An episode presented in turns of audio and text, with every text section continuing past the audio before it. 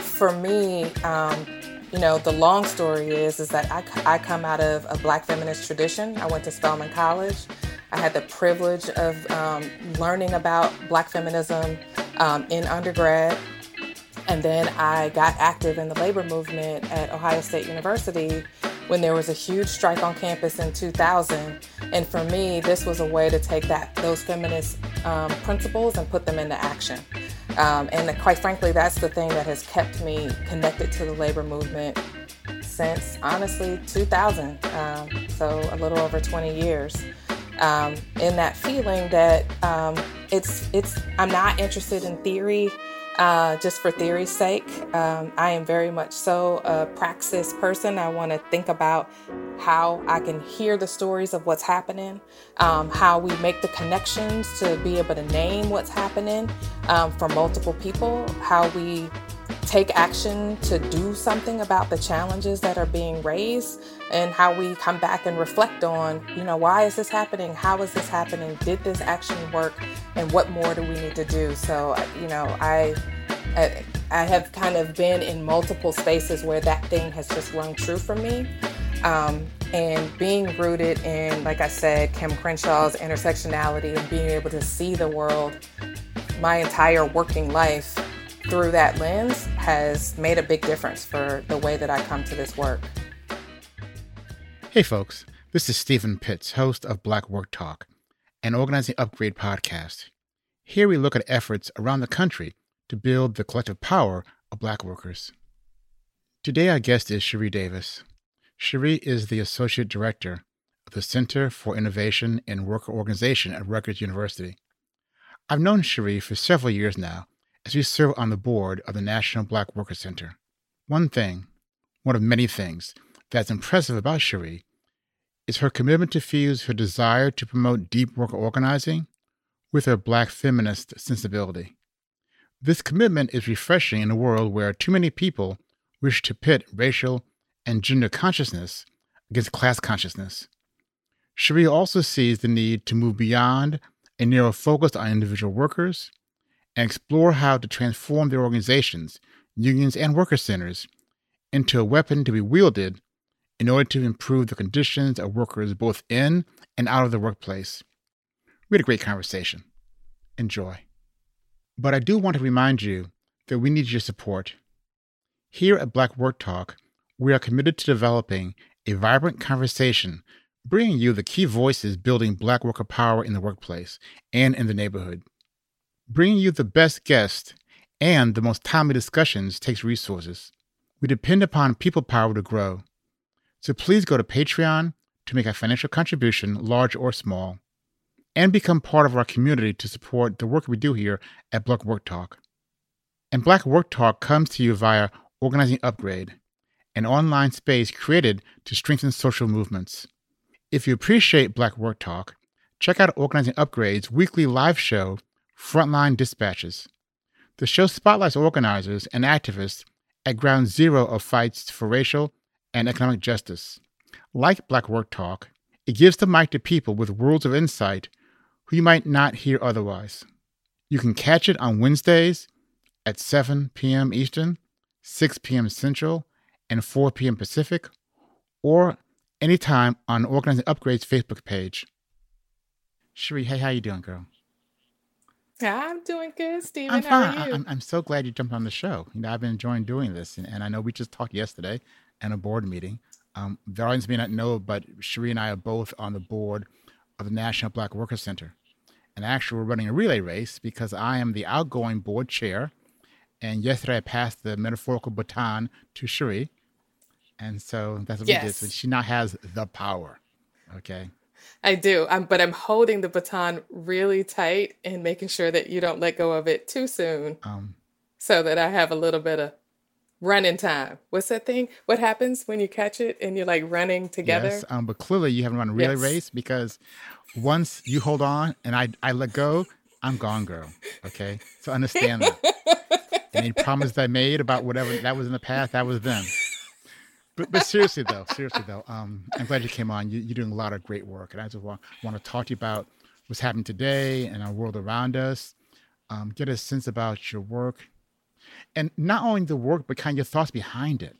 You know, I think you have a lot of important insights for us to just talk a little bit about and just have, have a good time. Okay. Sounds good. The world's crazy. You know, um, and, and it it's not so much this latest thing of Cheney trying to call out Trump consistently, those sort of things, but beyond that, you know. So, with this current situation, what, what's your what's your assessment, and, and, in particular, like what do you think are some of the challenges facing our movement today? So, you know, the thing that I've been thinking about most recently is what do we do with this crack, right? Like, there's a moment that opened up um, where we had to take a minute, we had to pause, uh, we had to regroup, we had to pivot, we had to figure out another way to connect. Um, and think about how we address immediate challenges, right? That's folks, you know, on the ground. That's folks trying to get what was needed to the people on the ground to get it out. Um, all of these things have happened. And now I feel like there's about to be a big pivot to reopen um, and in my mind, it's like, all right, how how do we reopen in a way that doesn't drop all of the lessons that we learned in the past year, that doesn't have us go back to doing the things that we knew we should have changed, but we didn't change until we were forced to? Um, how do we continue having the not only the conversations but changing the practices. Um, and I'm saying that, you know, when I think about the labor movement now, I, I used to be very much so um, focused on, you know, members and organizing and out there and people who are not in the structure. But now I'm thinking about both and I'm thinking, you know, how as a as a labor movement, how do um, we actually shift to what it looks like to be it's an inclusive workplace um, to be listening not because it's a racial reckoning but because it is the thing that we should have been doing all along um, to be identifying our um, these strategists who brought us through not only at a political level but also again on the ground uh, for not only members but people who were suffering who don't have access to organizations. So I'm, I'm all of these things just kind of lead me to okay, there was an opening. We have to do something different. The challenge is how do we lead? How do we um, strategize? How do we move in the ways that we know we need to move now, right? How, how do we actually connect with each other, continue to connect with each other, listen to each other, learn and and kind of broaden, move beyond the boxes that we've operated within, um, such that the way we're moving um, it is in alignment with where we're trying to go um, with the values that we have. So uh, those are some of the things that I've been thinking. Let me about. jump in a second, and go back because you implied some things, but I want to make it more explicit. You said lessons learned. What are those lessons we learned in the last year or so? You know, one of them, just on a baseline level, is that we actually don't have to work in the ways that we have been working, right? So I think about uh, a lot of the work that I've been doing um, has been with labor leaders um, and with uh, like managing directors who deal with kind of the internal policies and practices. And you know, before it was like if you're if you're a mom and you know you have kids that's great. You need to figure out what you're going to do with them so that you can be on this movement stuff right? Like you need to you need to that's for you to figure out right? Um but then everybody was in a situation where whoever you were caring for whatever you were doing had to be taken into account. And so i feel like some of the lessons have been we actually can think differently about whether everybody needs to be in the same place at the same time in the same way doing the same thing to be productive to get the work done. Um, we also can be shifting in the ways of saying you know what? Um, there's triple pandemics and we're going to deal with those things collectively in the areas where we have control where we're the decision makers and we're going to advance models for how it can be done right in other arenas and we're going to push demands for that.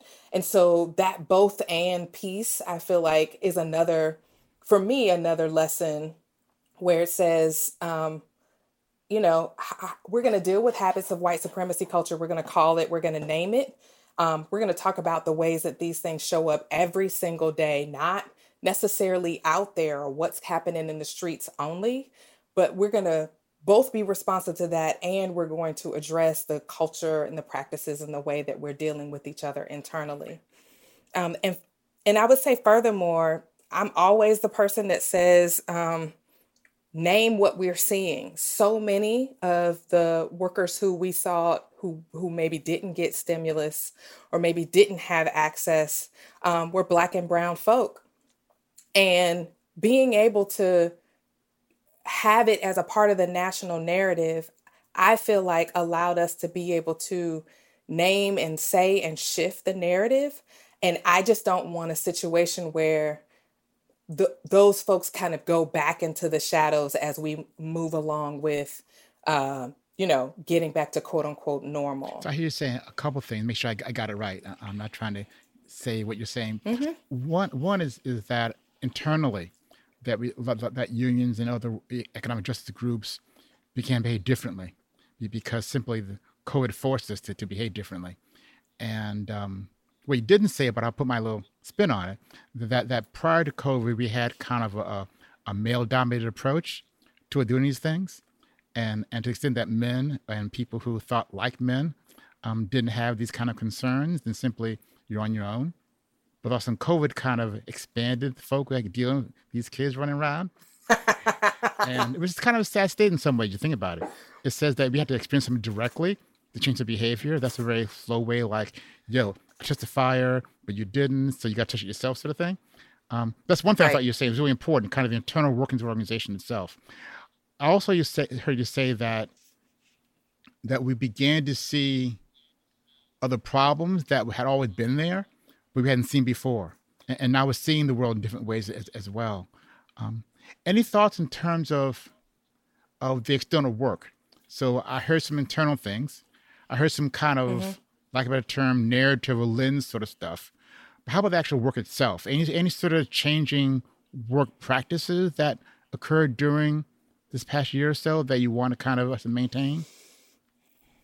Well, one of the things that I also saw and that I, I I see happening is a kind of a recognition that we can use some of the newer technology in service of building movement, um, and as opposed to thinking about technology uh, as as the thing that is is uh, the enemy or causing harm. Um, and so I've been excited just, and we'll talk more about the National Black Worker Center, but just the, the creativity and, um, and how worker organizations and community-based organizations who are focused on caring for their, their, their folks kind of broadly, um, how they just use their creativity to shift um, and I'm thinking about in Florida, and I can't remember the name of the organization, but I've been tracking a couple organizations. I want to say it's a New Florida Project, but it, you know, it was like people kept saying, "Well, we don't know what's going on with older people. We don't know what's happening. We don't know." And they were like, "Well, what? Can't we just call them?" Right? And so, like, pulled in phone banks to just call and say, "Hey, how you doing? What's going on? Do you have what you need?" So like something really basic. It's like, "Okay, I can't knock on your door and I can't cause you harm, but if I have your phone number, I can reach out to you and then we can actually generate what are some of the things that we're hearing that are common themes? What are the things that we have the resources to do something about? Let's do it. Okay, uh, uh, how I, I'm not on the ground, but I hear you're saying that you're doing this and you're doing this. But a funder reaches out to me and says, "Hey, we're trying to figure out how to move stuff. Do you have people to move it to?" Like people started really using their networks. What we call in Will Empower, we talk about activating the network. Um, but using their networks to talk about what can be done as, a, as opposed to spending a lot of time talking about what couldn't be done.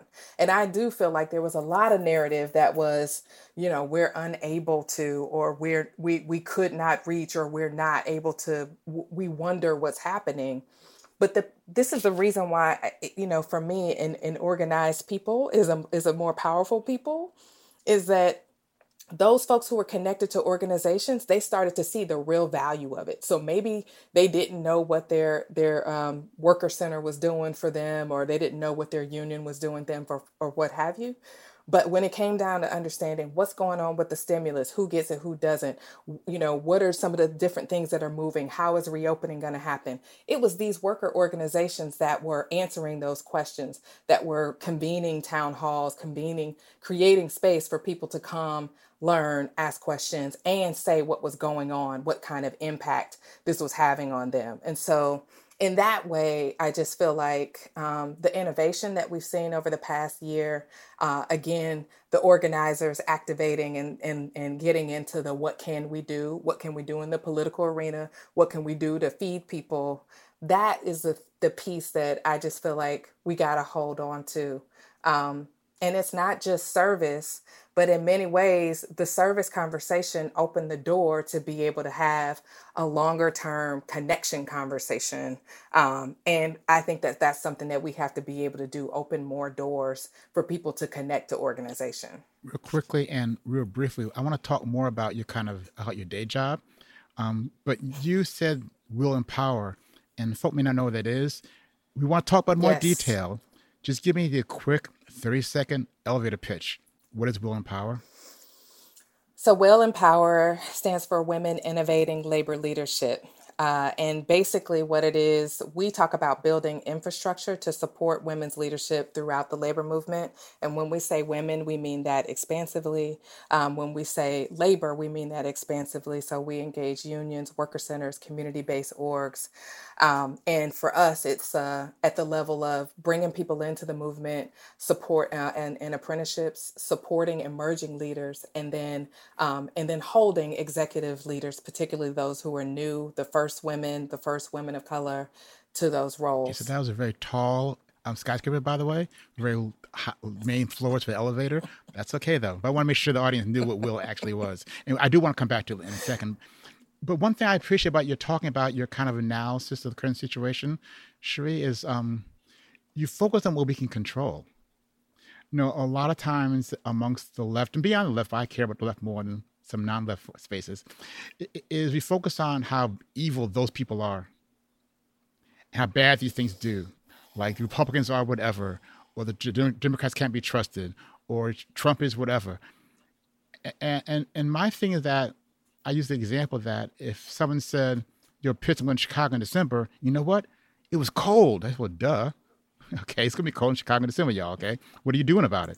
And so I really appreciate the idea that you focus on what we can control, because that to me is one, almost like the obvious thing. But also, it can maintain our sanity, because if you struggle to, to control what you can control and do it better, you can actually do that. Um, but we can't stop the crazy from being crazy in the short term at least. So I appreciate that kind of focus on what we can do, what we can control. I've also appreciated how, in talking, when I hear your view of the world, you're very much rooted in the idea we've got to organize workers. That's like a dumb duh thing, got to be done. But when you talk about doing that and doing that in a very firm, grounded, organic way, that means you got to look at how race and gender impacts worker organizing, and not so much an either or, but you can't speak of workers without speaking about race and, and, and, gender. I think it's really super important, by the way. How did you come to how, how did you come to that viewpoint? So, you know, the thing that I'll say is um, first and foremost, the the understanding about organizing and folks being organized like I am a, a bit of a disciple of Adrienne Maree Brown's emergent strategy. Um, and we talk about fractals and the relationship between the small and the large. And I learned a long time ago that if you build a real relationship with somebody, um, that you can do something. But if you build a transactional relationship with someone, you might be able to get something in the moment, but you're not going to be able to build anything. And so, rooted in, like I said, Kim Crenshaw's intersectionality and being able to see the world my entire working life through that lens has made a big difference for the way that I come to this work. To maybe make it more explicit for the audience or for me at least, right? Um, when you yes. say you bring the you you you bring since the Ohio State days, um, you have Black feminist principles to the work. What are those principles? That what are the Black feminist principles that you bring to the work?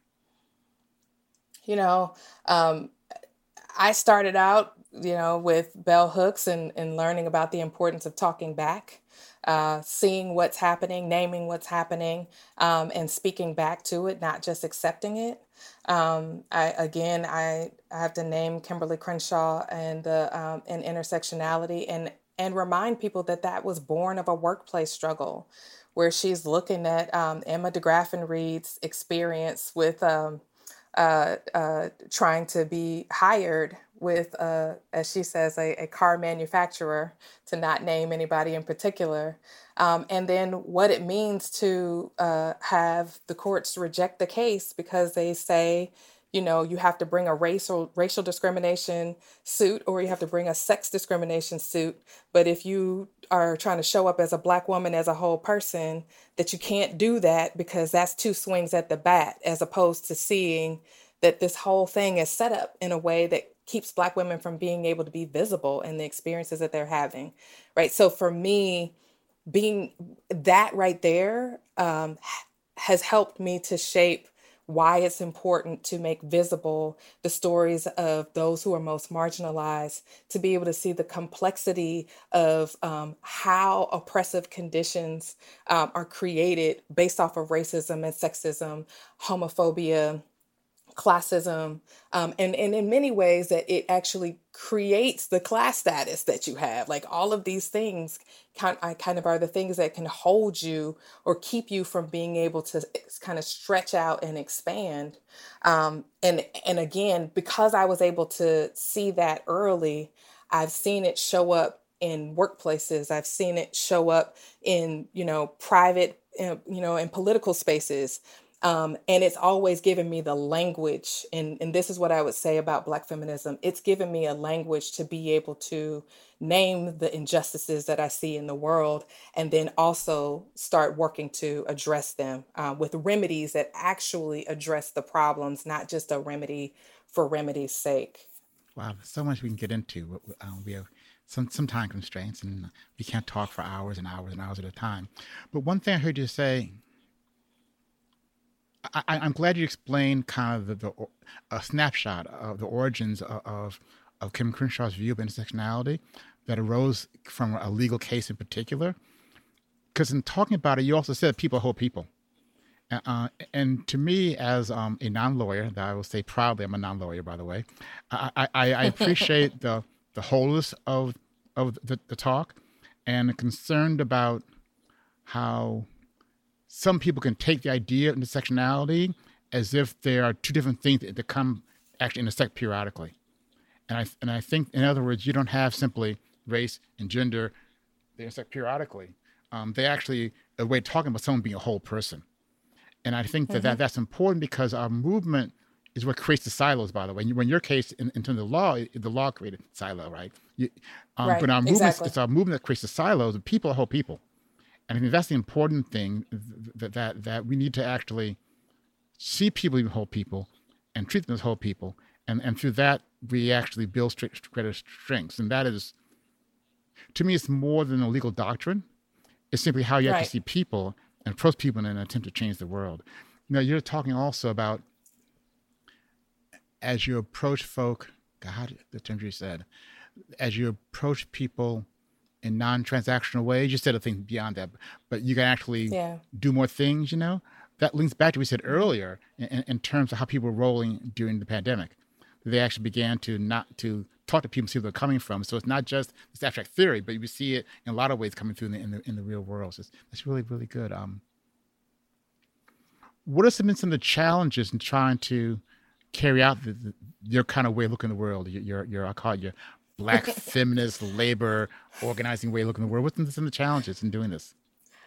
You know, that's actually funny because I was just thinking, oh, I didn't have the other conversation, right? So, intersectionality is the first thing that I was exposed to, but in my doctorate program, um, I got exposed to the larger framework that intersectionality sits in, which is critical race theory. And I laugh because I'm like, you know, I never imagined a time where uh, critical race theory would be in like the national narrative, um, not, not in a good way, but in the national narrative. But I'm like, you have just made it possible for us to have a real conversation about this. Uh, and so you say I, you appreciate Donald Trump up.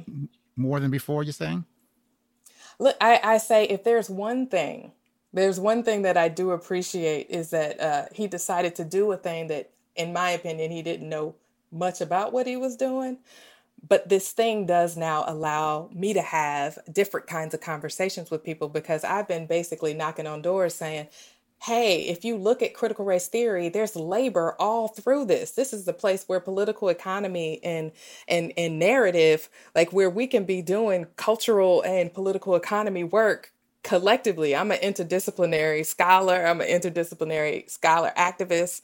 And so for me i'm like yes this is it. We can do it. Let's have the conversation.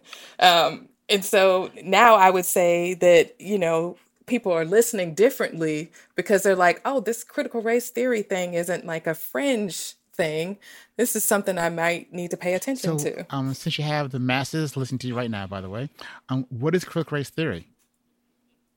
Uh, so critical race theory for me is a framework that allows me to be a whole full scholar activist and so you know, the, when I think about the tenets of critical race theory, the first one is recognizing that racism is per, like it, the permanence of racism, and that it's not like, oh, they're playing the race card, or hey, this is about race over here.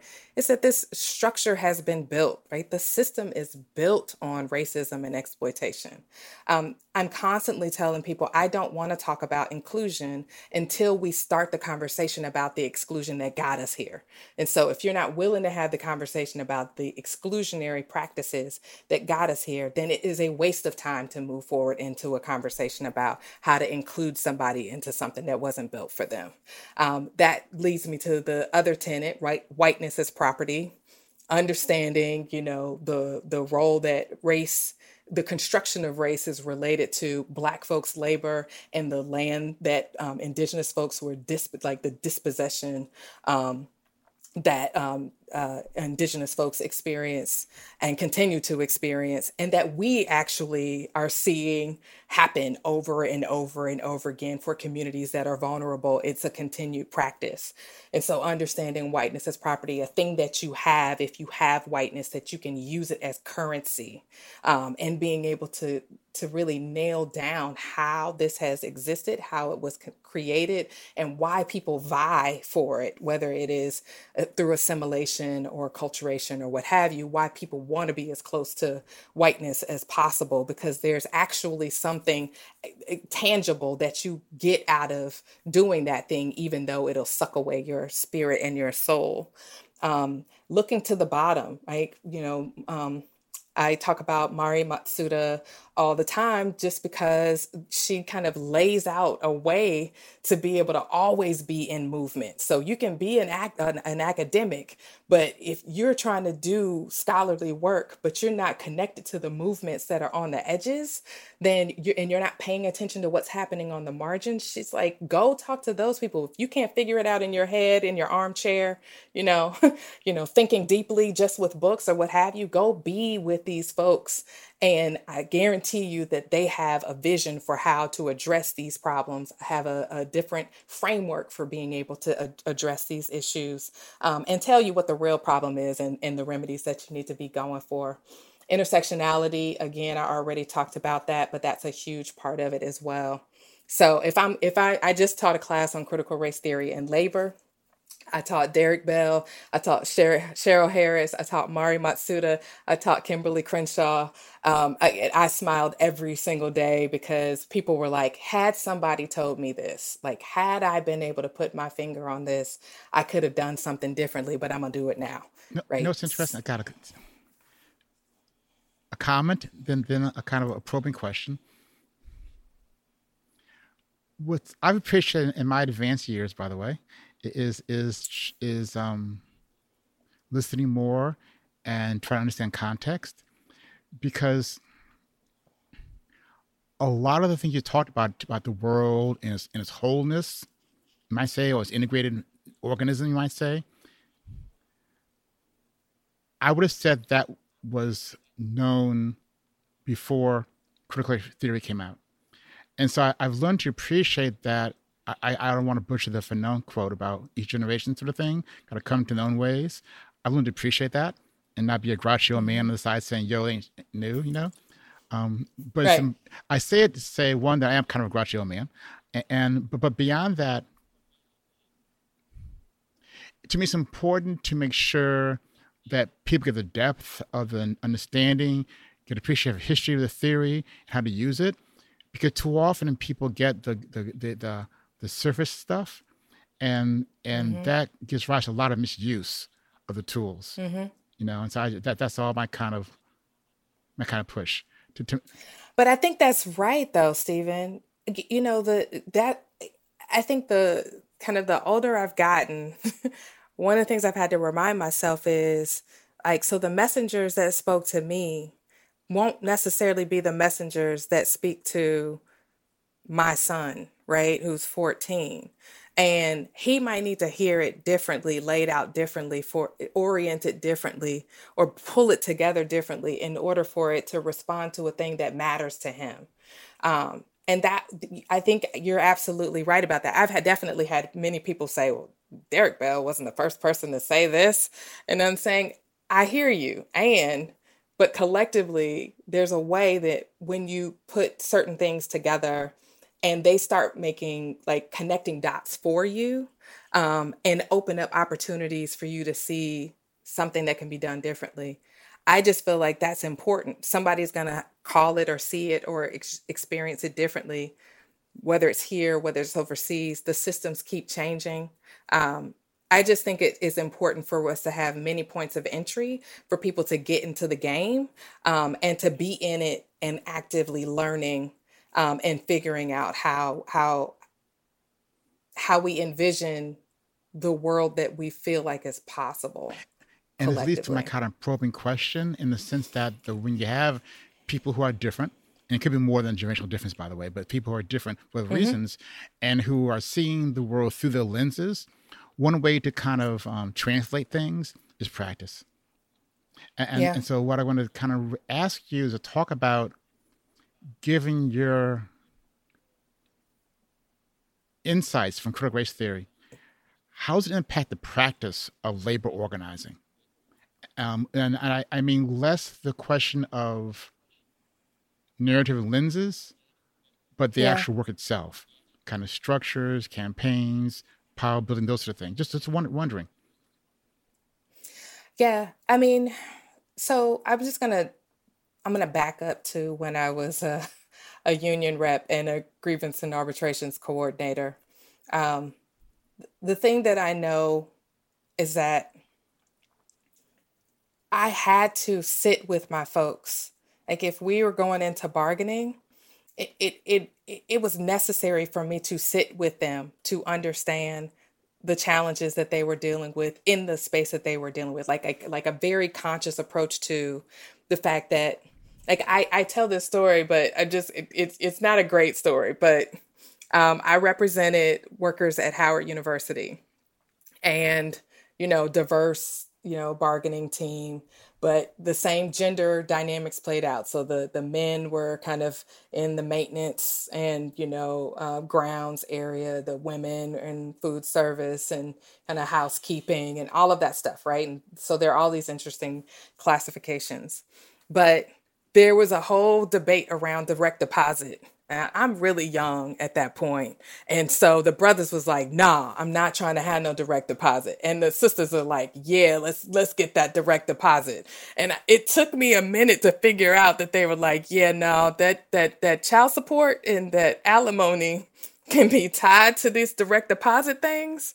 So there was a whole conversation about, you know, the nuances of what people want, what people need, what they don't want And you can't learn that. Like, you can't think about that through text. Like, you can't think about that from a distance.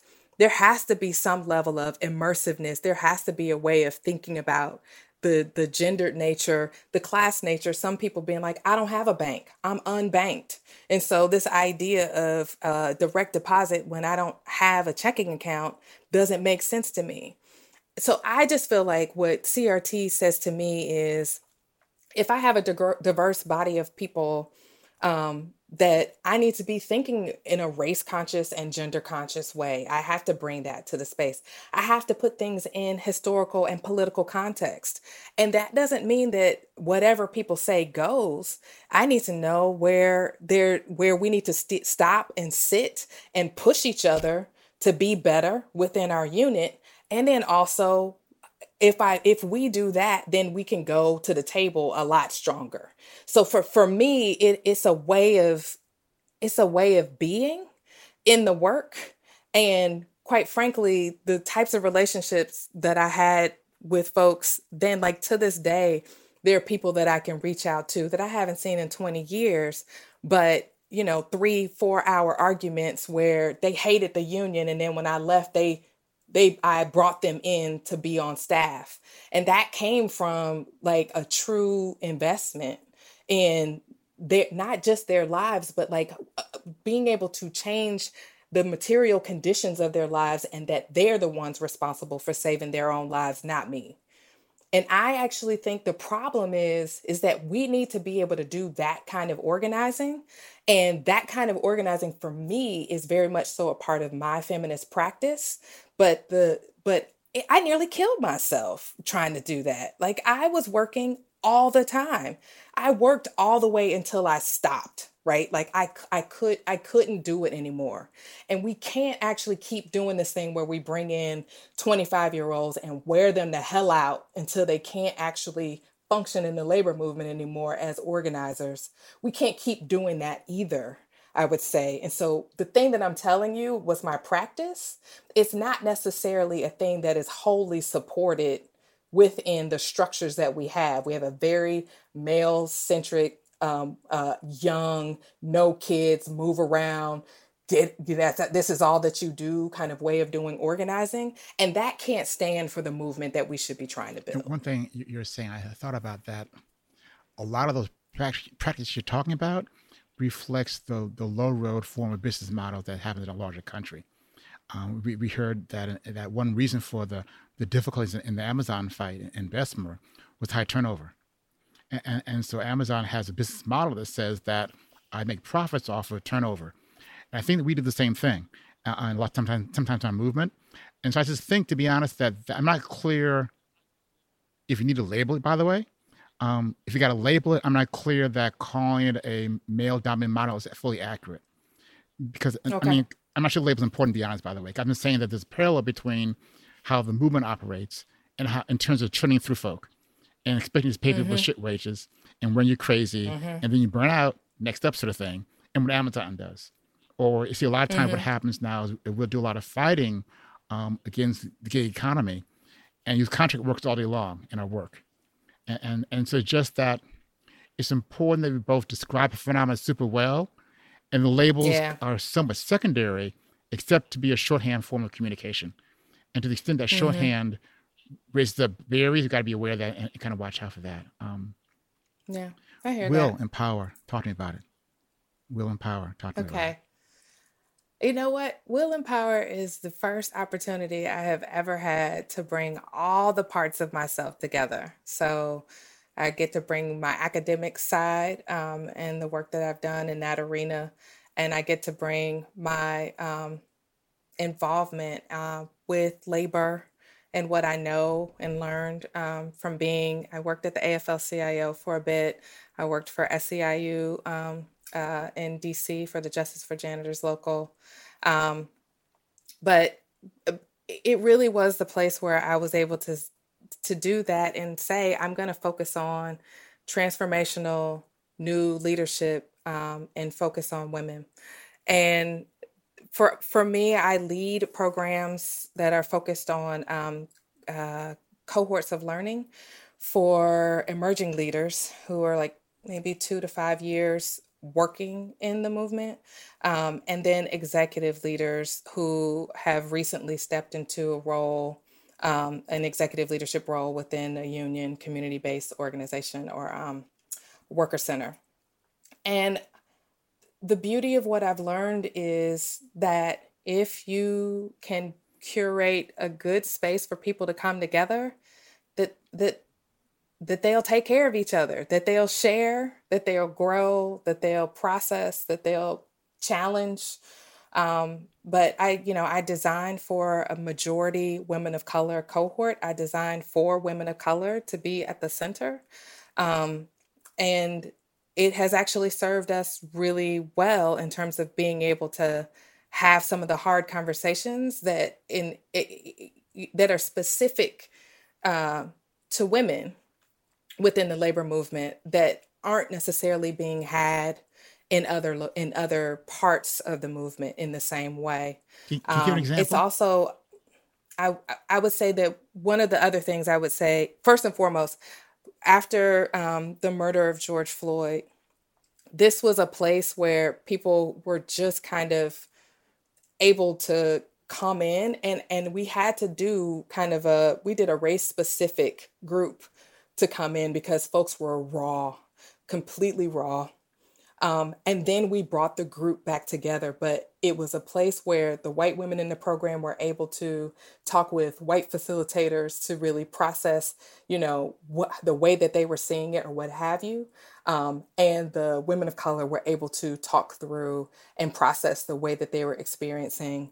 And what we said was we needed to be able to do it in that way. We had to be conscious of what was going on because we didn't want secondary harms to happen. Um, i I feel like because we are not necessarily wholly in one institution or another, we have a little bit more freedom to be able to try some things, be a bit risky, but also be very responsive. I do want to say one of the things that I thought um, was extremely important that I th- that I learned is that again that piece around being organized, but particularly with peers, um, the ability to activate the network for folks to you know, in Washington state to get on and say, here's what's going on. This COVID thing just hit. Here's what's happening. This is what we're experiencing. This is what we're doing. This is the practice that we're having. This is the policy that we're changing.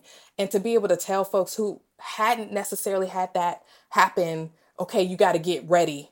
And for people to do scenario planning to get ready before it actually hit their state. Like it, it was, there was something just amazing about being able to, in that moment, have people give, you know, uh, information that quite frankly, many people who were leaders did not have access to the same kind of networks um, to share and process um, and work through and plan together.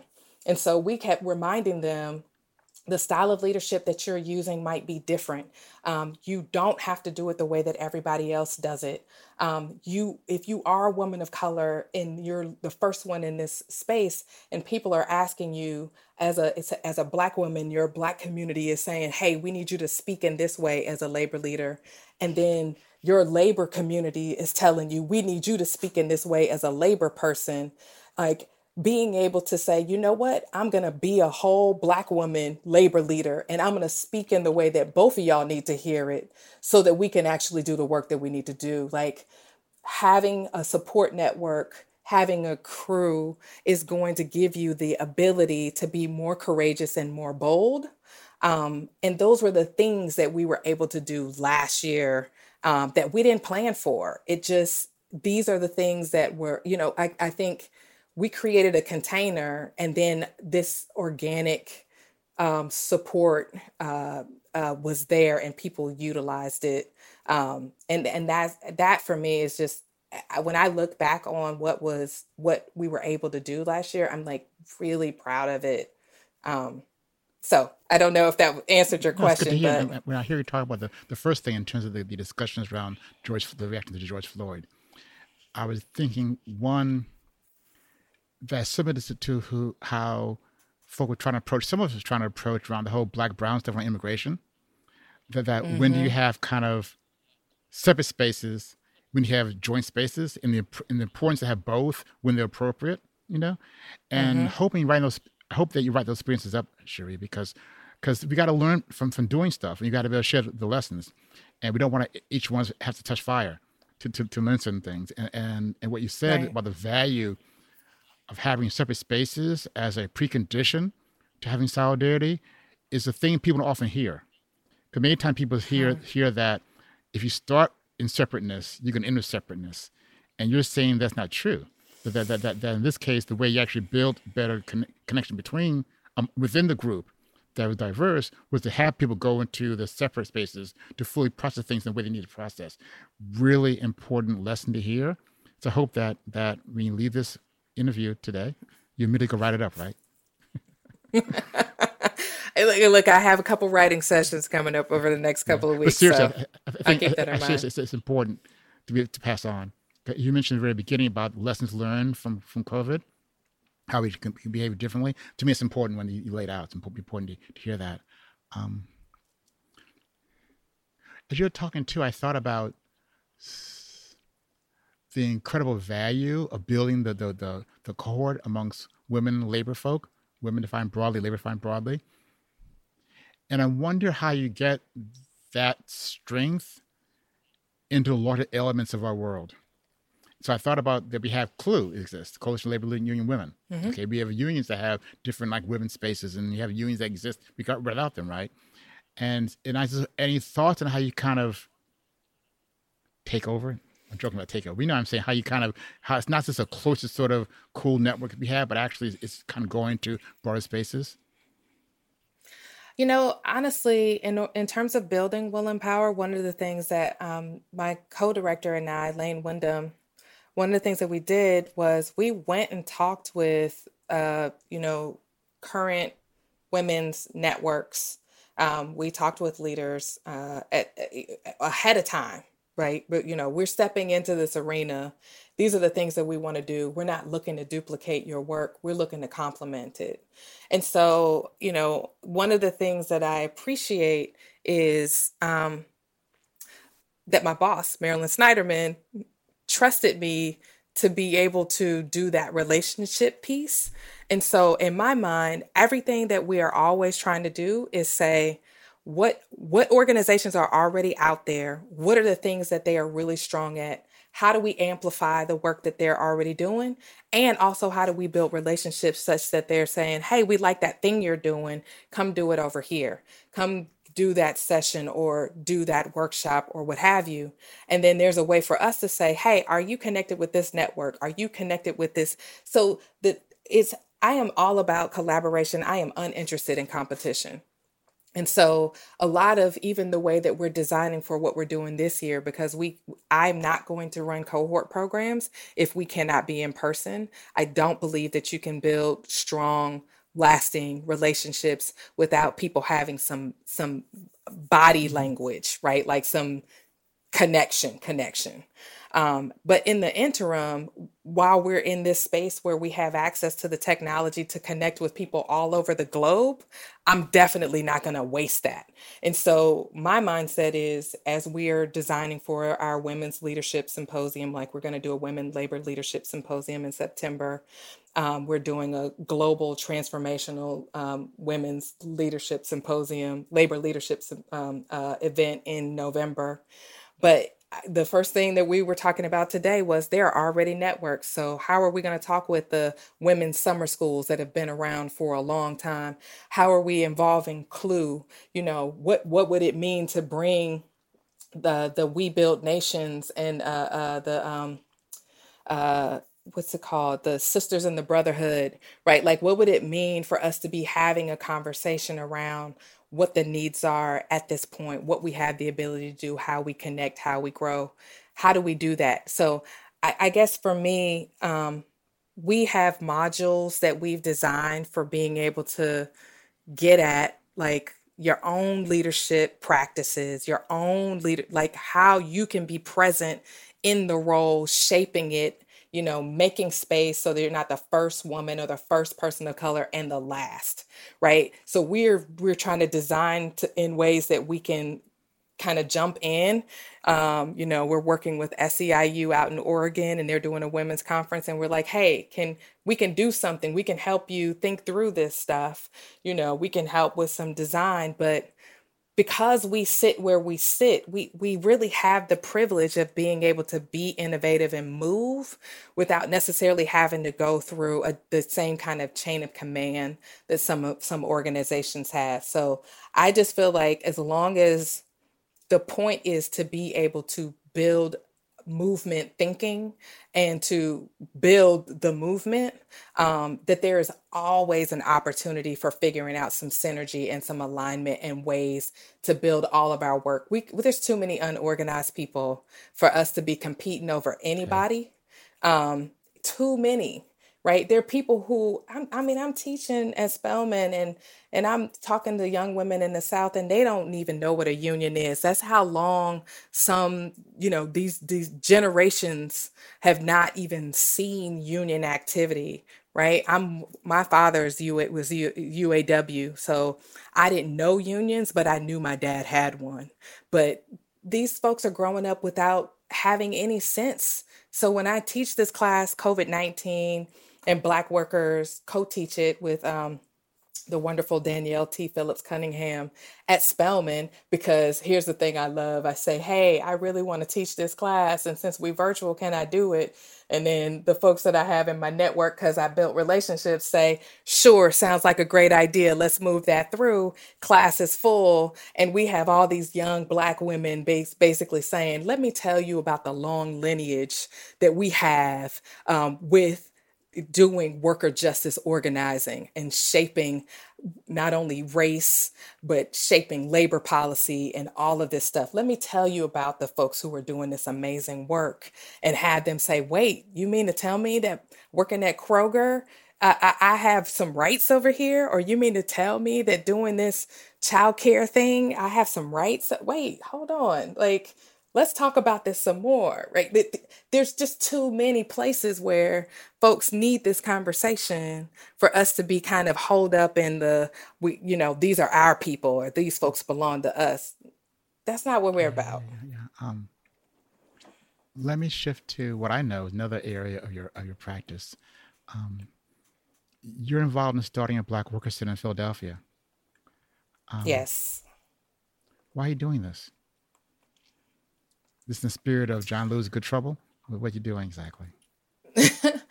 you know, I moved to Philadelphia and I was like, I'm doing this national work. I, I I left Atlanta because I was just wore out for with the local hyper local work. They they wore me out. So I was like, I don't know about that. But they're just these dynamic sisters here.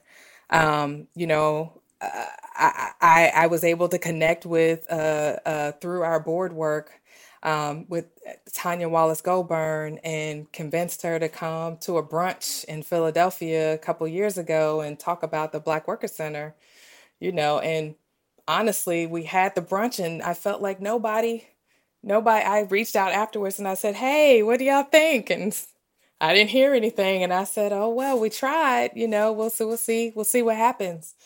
And maybe about eight months later, um, dynamic. Uh, she's now the deputy director, research director at the Action Center on Race and the Economy.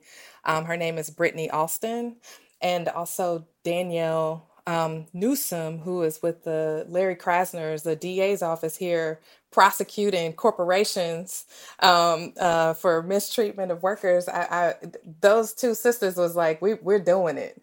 And they pulled these folks together here locally. They used every network that they had to pull people together and have been holding a steering committee for about a little over a year. And i was they said come on. And i was like look i'm with i'm with it. I was surprised. But the the the fact that there's so many organizations that are focused on black issues but aren't black led is the thing that Brittany and Danielle really put forward. They were like, something, like, there's something not right about not having Black led organizations dealing with the economic justice issues that Black workers in particular face here in Philadelphia, especially being Philadelphia.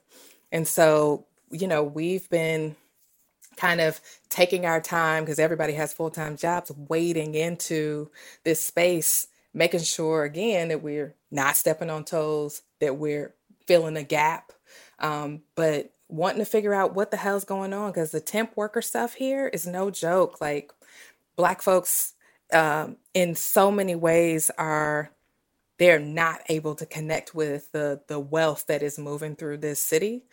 Um, and it it is not just about labor and and and and and um, and kind of that lens of uh, uh, economics. It is deeply about race and racism, um, and particularly anti-black racism. And so we're trying to kind of get get to what is really going on here. What are people experiencing? And to be able to build from there. So, where do you want to be in a year with this, with this process? you know what? In a year, I want us to have like, you know, because I'm a dream big, at least 150 to 200 members. And we have like at least at least 10 member leaders who are active who are shaping and and and and um, uh, organizing and leading know your rights uh, workshops and and and doing political education um, and also being able to get to a place of moving some campaigns because there's a lot of really interesting laws on the books that could be very supportive for black workers but it's a matter of taking them from something that's on paper to something that is you know uh, people are, are fully aware of and that there's some enforcement behind it. And so i think between organizing and figuring out some good campaign work um, I, I, want us to be i want us to be moving and to be calling people's names and seeing some faces uh, uh, within the year Great. And one thing i know about philadelphia to me is interesting It's a bit different from other cities is there are a lot of kind of major unions run by black folks in Philadelphia. And I just wonder how that will fit in. And I don't need an answer. I just I just wonder how that would fit into kind of the, the growth of the black of the black workers center in Philadelphia. And also I wonder, given all the mobilization that took place in Pennsylvania around the election, how the energy complements the way one phrase was used was going on as well. Because it seems to me going to the the broader kind of movement activity is you know Pennsylvania will be is a swing state and there's been a battle for the Senate seat in, in, in Pennsylvania, and the whole tug of war over do you care about folk in Philly or the suburbs, The whole kind of tug of war will, will be there. And I always thought that uh, that power determines who wins tug of war. And, and the more we talk, the less we have power. The more we actually work, the more we have power. So be excited to check back in a year and, and hear about Sheri Davis running for governor in Philadelphia, Pennsylvania, and so forth but seriously, seriously though, it'd be good to, to, hear the work. That's really important. What you're doing. Um, how do you define Black freedom?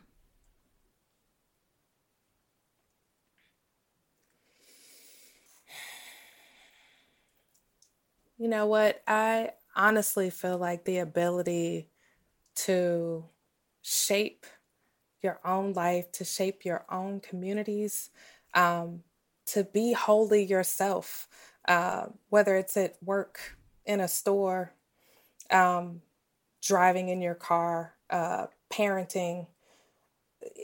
The, for me,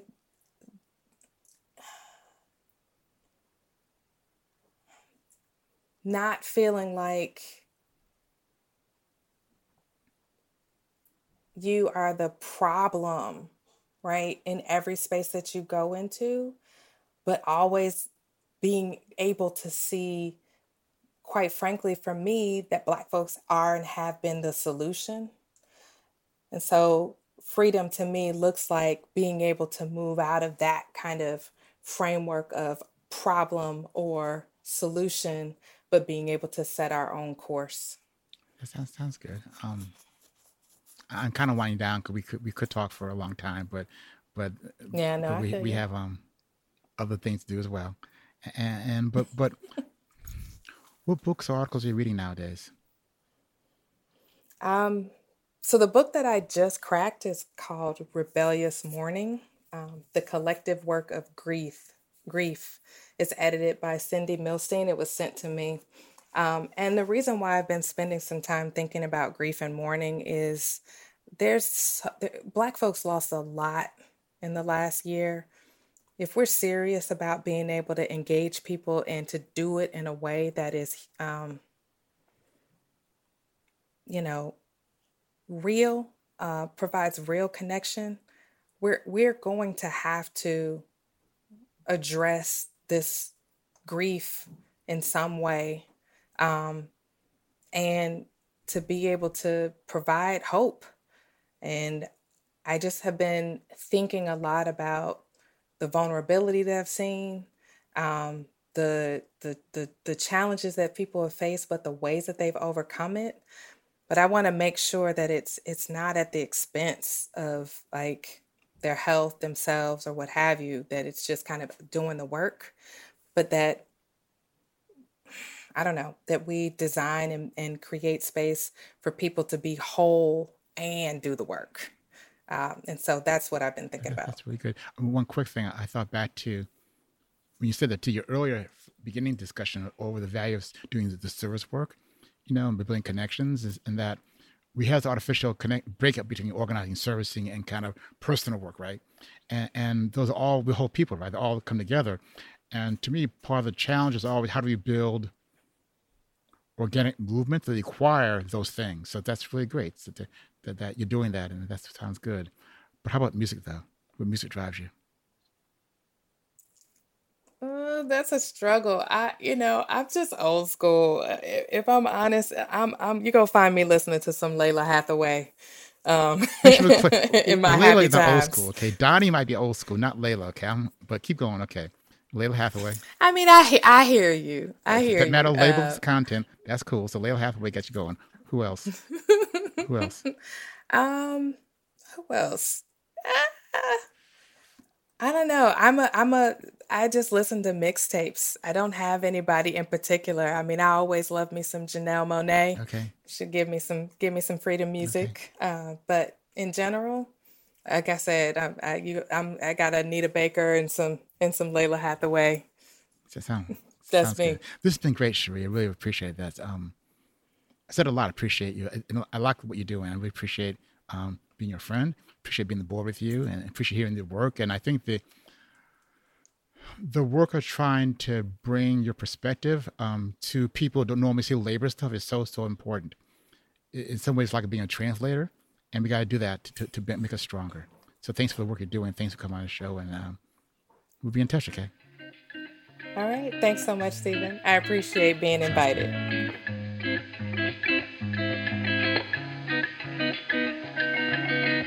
That was nice. Seeing workers as whole workers who bring all aspects of their lives to the workplace is essential to building working class power.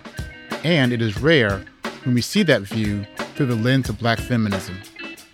Another thing I appreciate about Sheri is her focus on what we can control as we seek to change the world. That is a healthy approach that bodes well for the future. I look forward to circling back with Sheri to see how things are going, especially the development of the Black Worker Center in Philadelphia. Thanks for joining me this week on Black Work Talk. I hope this podcast can grow to become part of the network of our movement for change. We need your help as we seek to build the Black Work Talk community. Please subscribe to the podcast wherever you find your podcast and go to Patreon to become a sustainer. And beyond the financial support, I would love to hear from you. What do you think about the show? Any suggestions for future guests or future topics to explore? Please let me know. Reach out to me at Steven at blackworktalk.com, and I promise to get back to you. Until the next episode, stay safe and be well.